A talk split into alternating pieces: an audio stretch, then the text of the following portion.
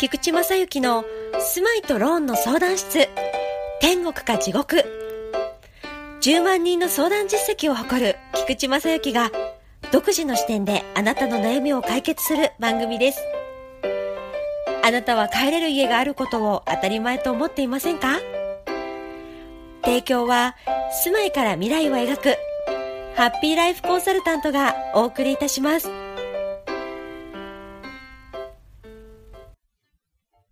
こんにちは、幸せ探検隊隊長の菊池正幸です。こんにちは、隊員ナンバー33アシスタントのももです。では、隊長、今日はご質問をお預かりしておりますので、はい、ぜひそちらにお答えをしていければと思っております。了解です。はい。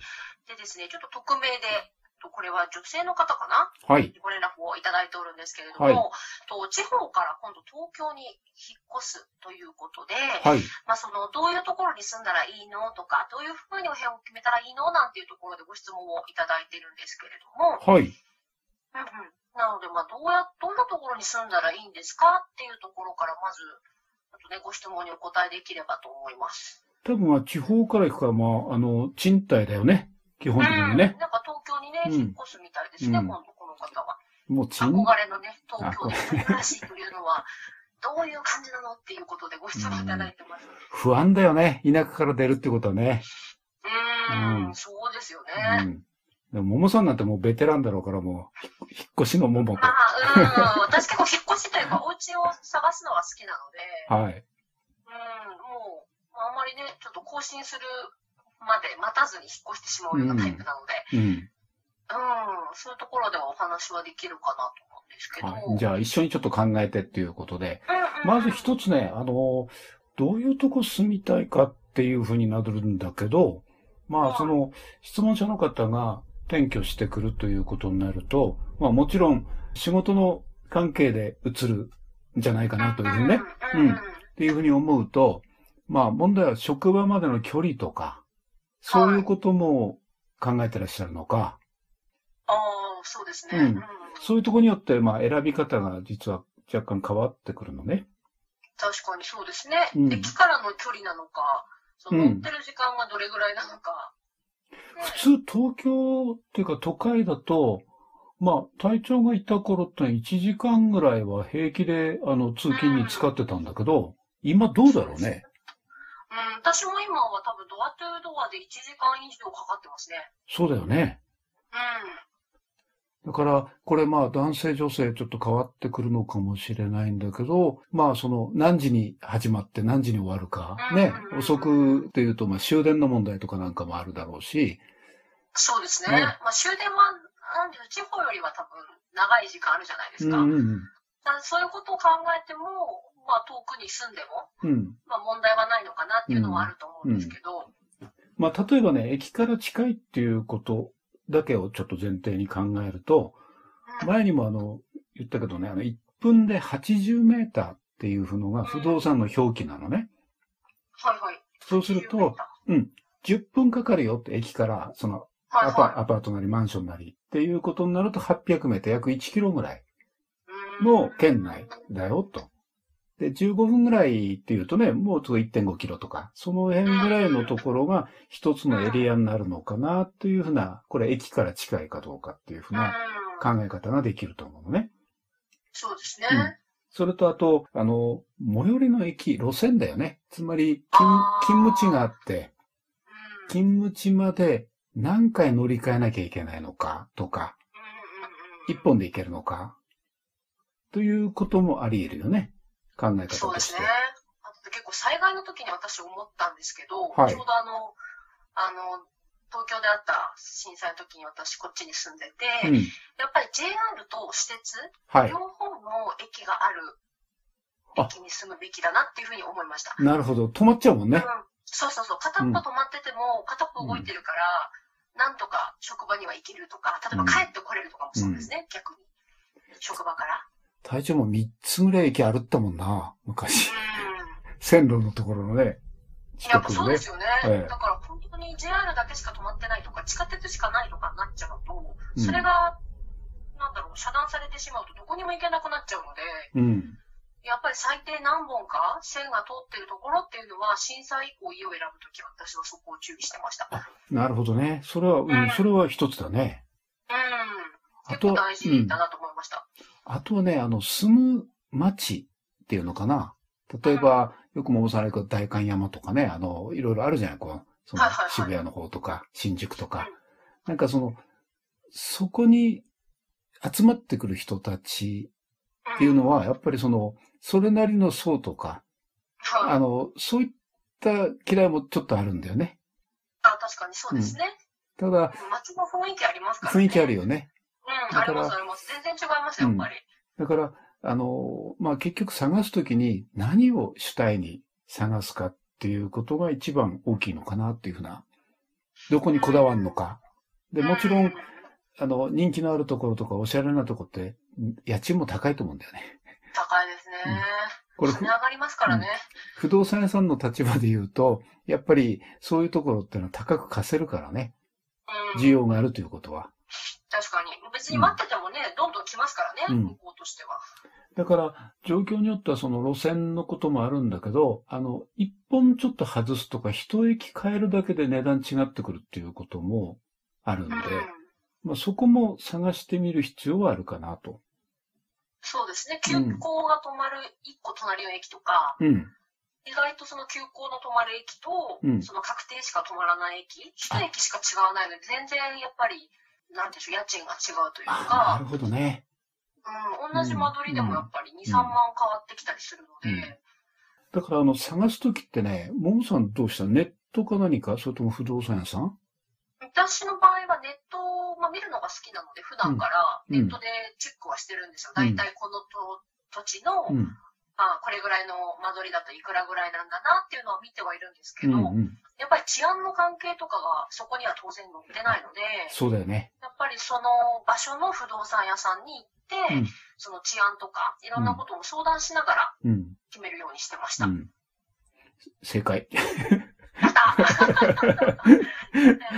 あのね、これ一つは目安として、まあ、家賃相場ってのがみんなわかんないと思うんだよね。初めて行くっていうことになると。そうすると、さっき言った通勤とか、その辺を考えて、この辺にっていうのがいくつか多分絞られると思うんで、その時は今ネットを活用して、あの、家賃相場どのぐらいなんだろうっていうのは多分見ることができると思うのね。うん、ただ、実際あの、じゃあネットの環境ってどうなのかっていうと、自社のところでこう、自分のところで更新するタイプのところと、あと、大きなその、まあ、インターネット会社のね、ところに、そういうのを任しちゃってるところってあるんだよね。ああ、なるほど。うん。で、ところが、あの、賃貸物件っていうのは、あの、まあ、そんなに物件の更新がね、空いてるかどうかって頻繁に行えるかっていうと、それだけ人、人の手がかかるから、うん、更新ができてないケースがあったりするのね。だから、桃さんさっき言ったように、近くのその現場に行くっていうことが第一だと思うのね。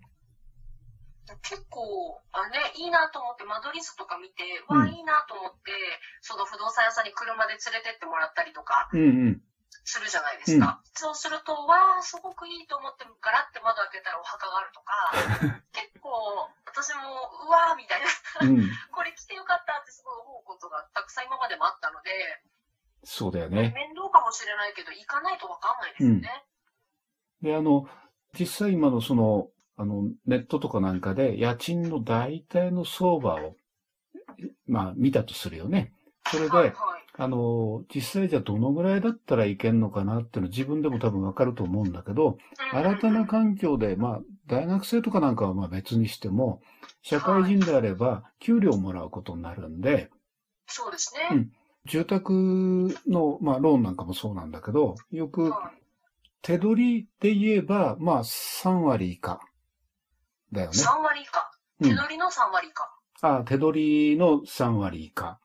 はい。で、例えば、て、あの、税込みの3割って、まあ、ツーローンなんかではやるんだけど、そうすると、結構きついんだよね。手取り額で言うと半分近く家賃にかかってるってことになるんで。確かに結構辛いですね。うんだから税込み価格で言ったら25%以下ぐらいに抑えるのがいいかなというふうに隊長は思いますね。うん。だから家賃例えば10万ぐらいの家賃っていうことになると、30万以上の手取りもらわないと。無理ですね。だって光熱費もかかるでしょ？食事代かかるでしょ、ね、定期かかるでしょ、うん、大きくなるとね、電気代が高くなりますからね。そういうことだよね。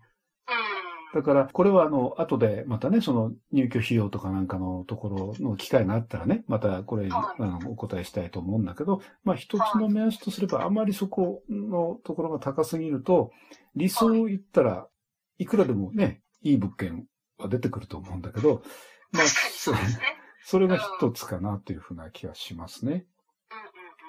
あと、さっきその距離、駅から、最寄りの駅から、あの、アパートまで、例えば10分とか15分とかかかるよって言った時に、あの、まあ、これ一人で住むか二人で住むかとかいろいろあるんだけど、途中で、その、道すがら買い物ができて食食材買えるとか、これ結構大事だよね。それ大事。うん。体調も、あの、住んでたところだと、えー、駅から、そうだね、アパートまで15分ぐらいかかって、その間に、な、〇〇銀座とかってね。あの、商店街があって、そこをブラブラしながら、あの、惣菜が一人物用のこうちっちゃなものとか、売ってたりして、で、そういうのをこう買いながら、あの、道すがら買えるなんていうのはね、そういう非常に便利だったんだよね。確かに、それがね、見誤ってしまうと、なんか、駅からどんなに近くても、結局家のを通り過ぎたところにしかスーパーがないと、うん、結局そっちに行って帰ってくるから、同じなんですよね、時間がそうそういうことなんだよね。うん、で、まあ、都会なんかだと比較的あの駅の周辺にそういうのがあると思うんで、あの、そ、ね,、そんなに心配はないかと思うんだけど、やっぱできるだけ現地に行く。うんうん、というふうなのは、やっぱりセオリーだよね。そうですね。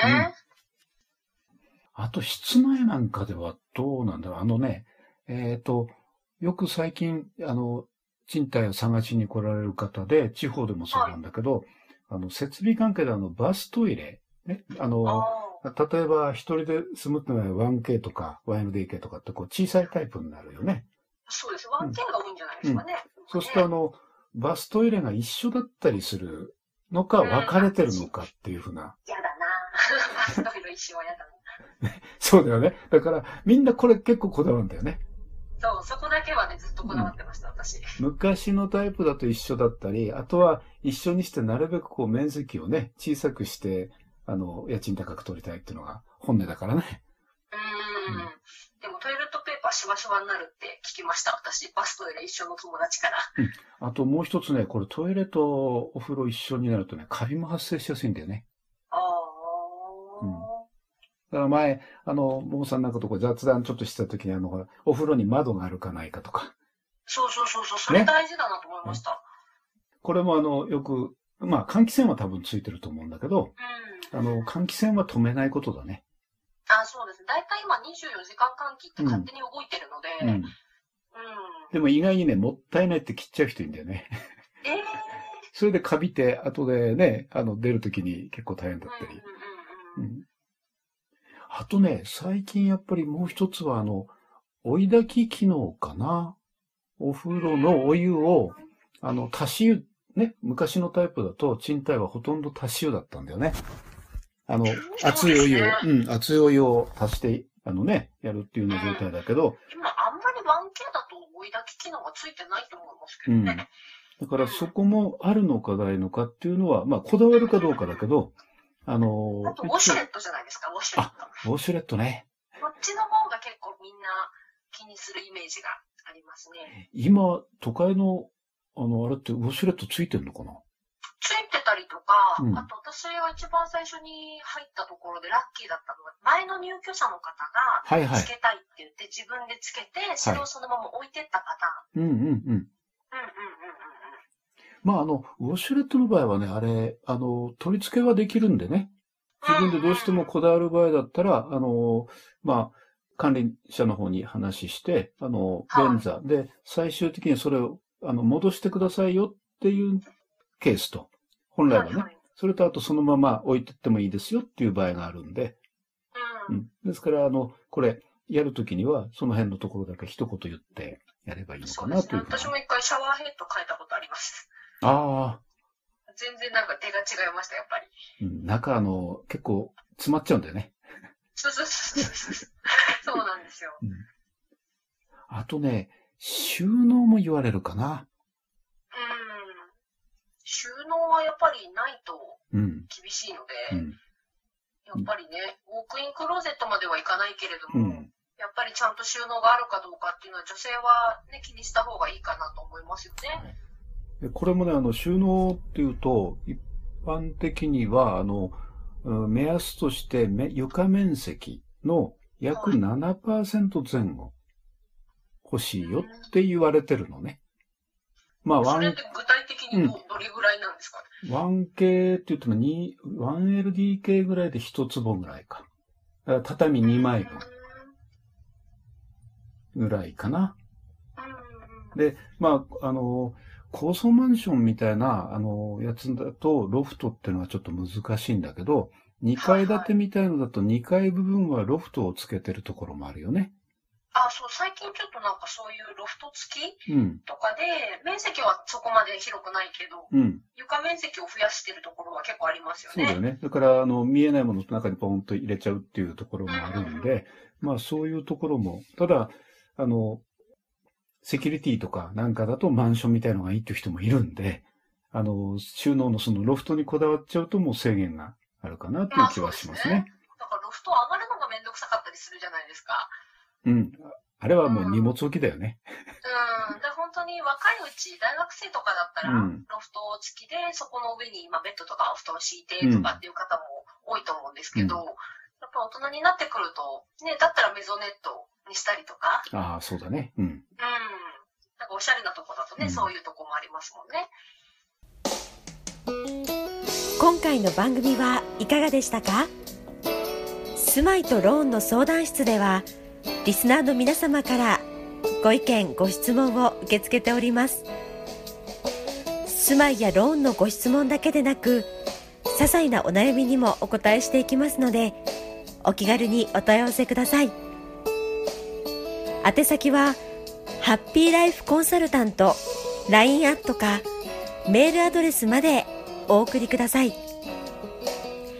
LINE アットはアットマーク RSG0352T メールアドレスは fp アットマーク happy life-no1.jp ハッピーライフナンバーワンまでお問い合わせくださいませ。